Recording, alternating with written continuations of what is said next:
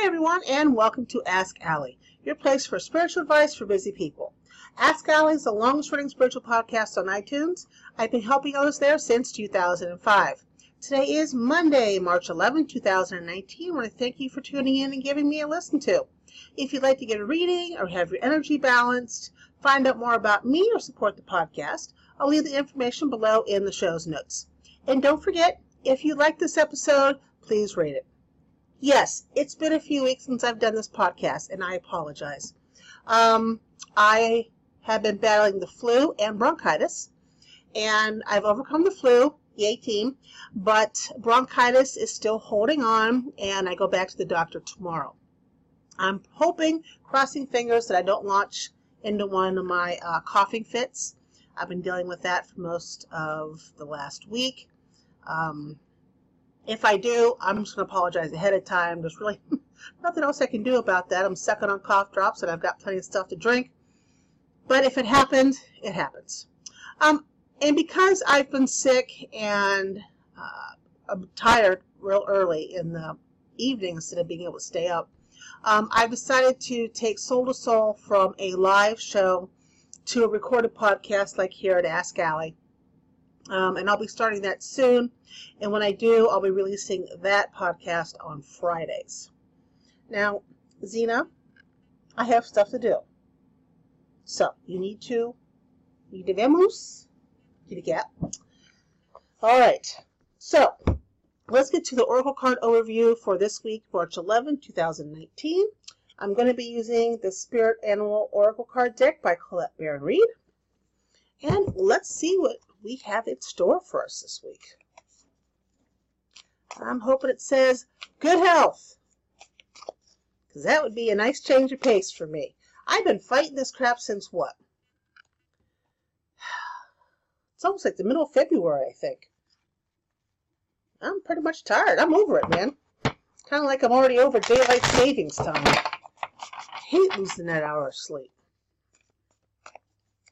So, see what we got going here. One, card two, and card three. Alrighty.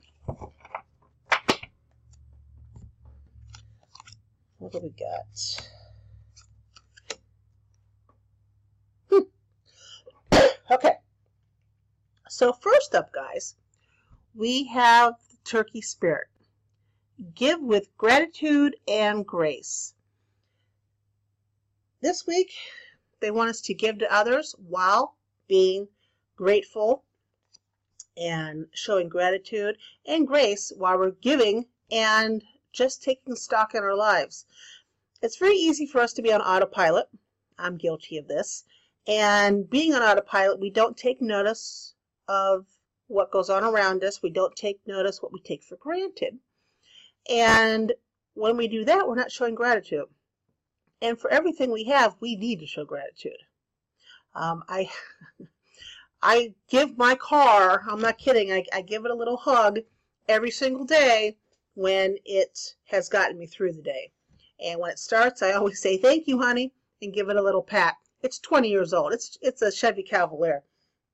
But, you know, I am very grateful. I don't take for granted at all that car. And it gets me to and four. And I don't take for granted my animals, even when they drive me insane.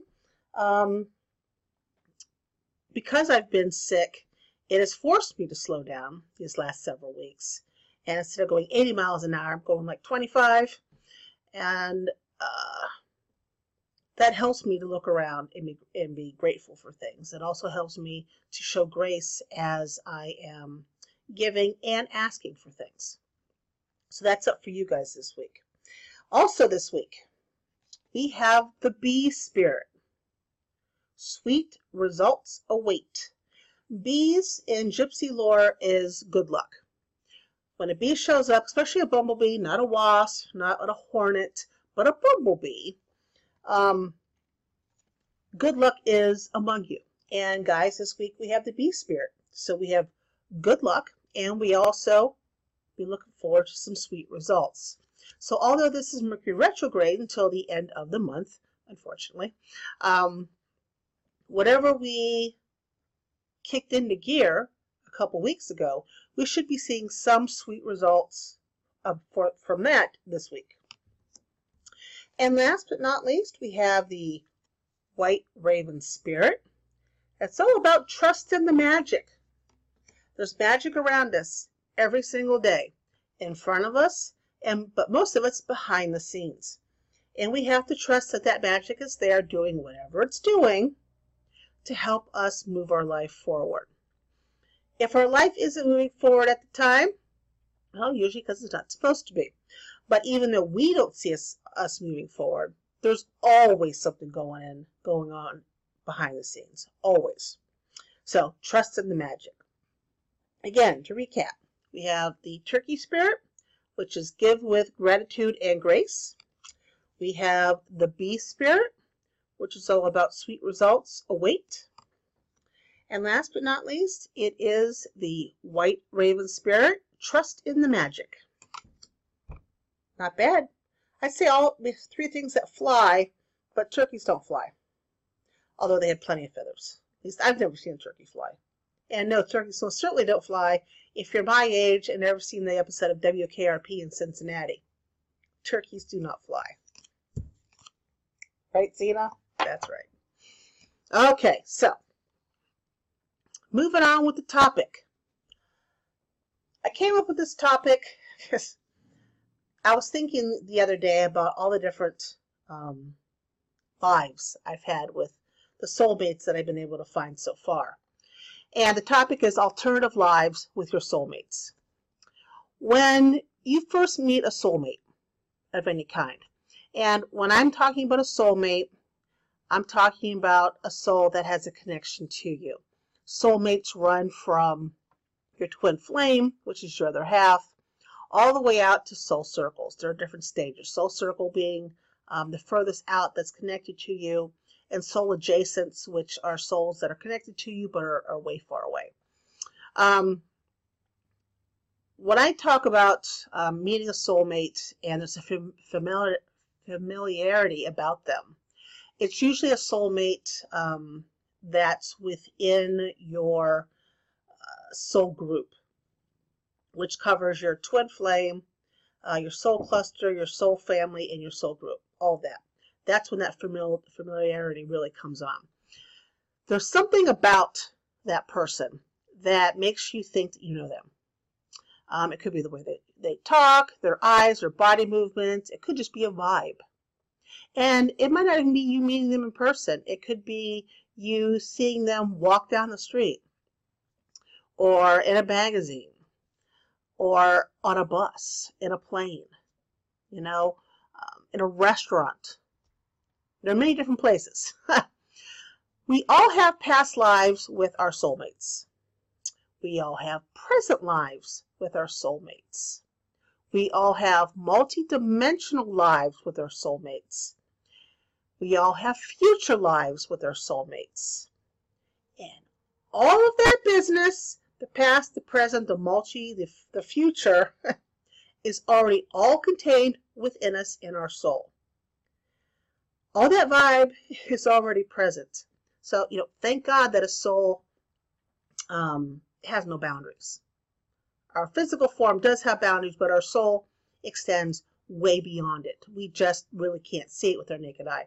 It's part of our our aura, our energy around us that that some people can see.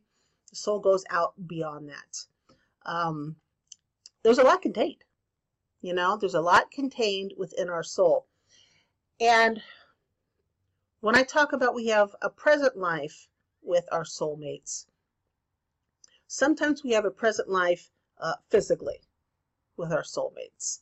Um, we're in some type of relationship, whether it's romantic or family, siblings, um, co-workers, best friends, enemies. There are different relationships to be had for a soulmate.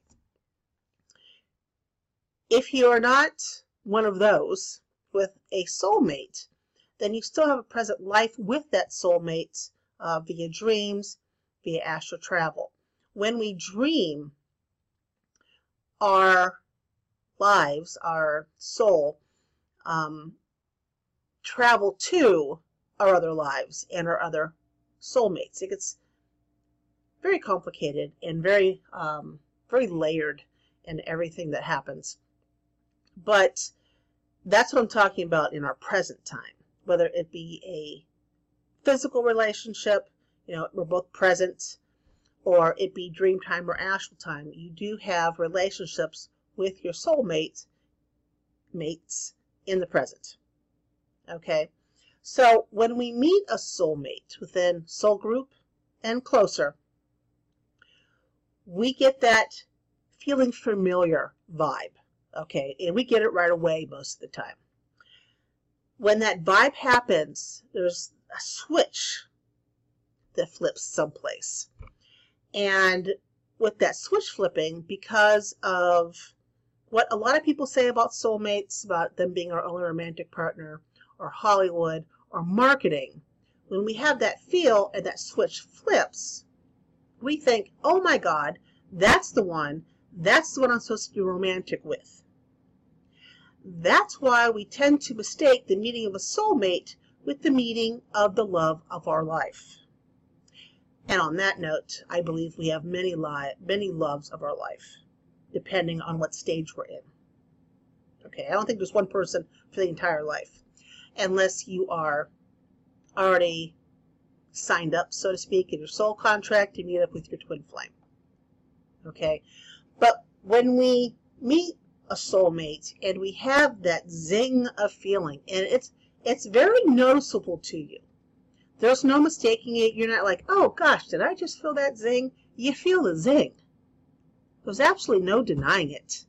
Uh, and it doesn't matter, again, if you see this person in person right in front of you, or they're a distance away, or if you see them um, on the internet someplace, or, you know, doesn't matter.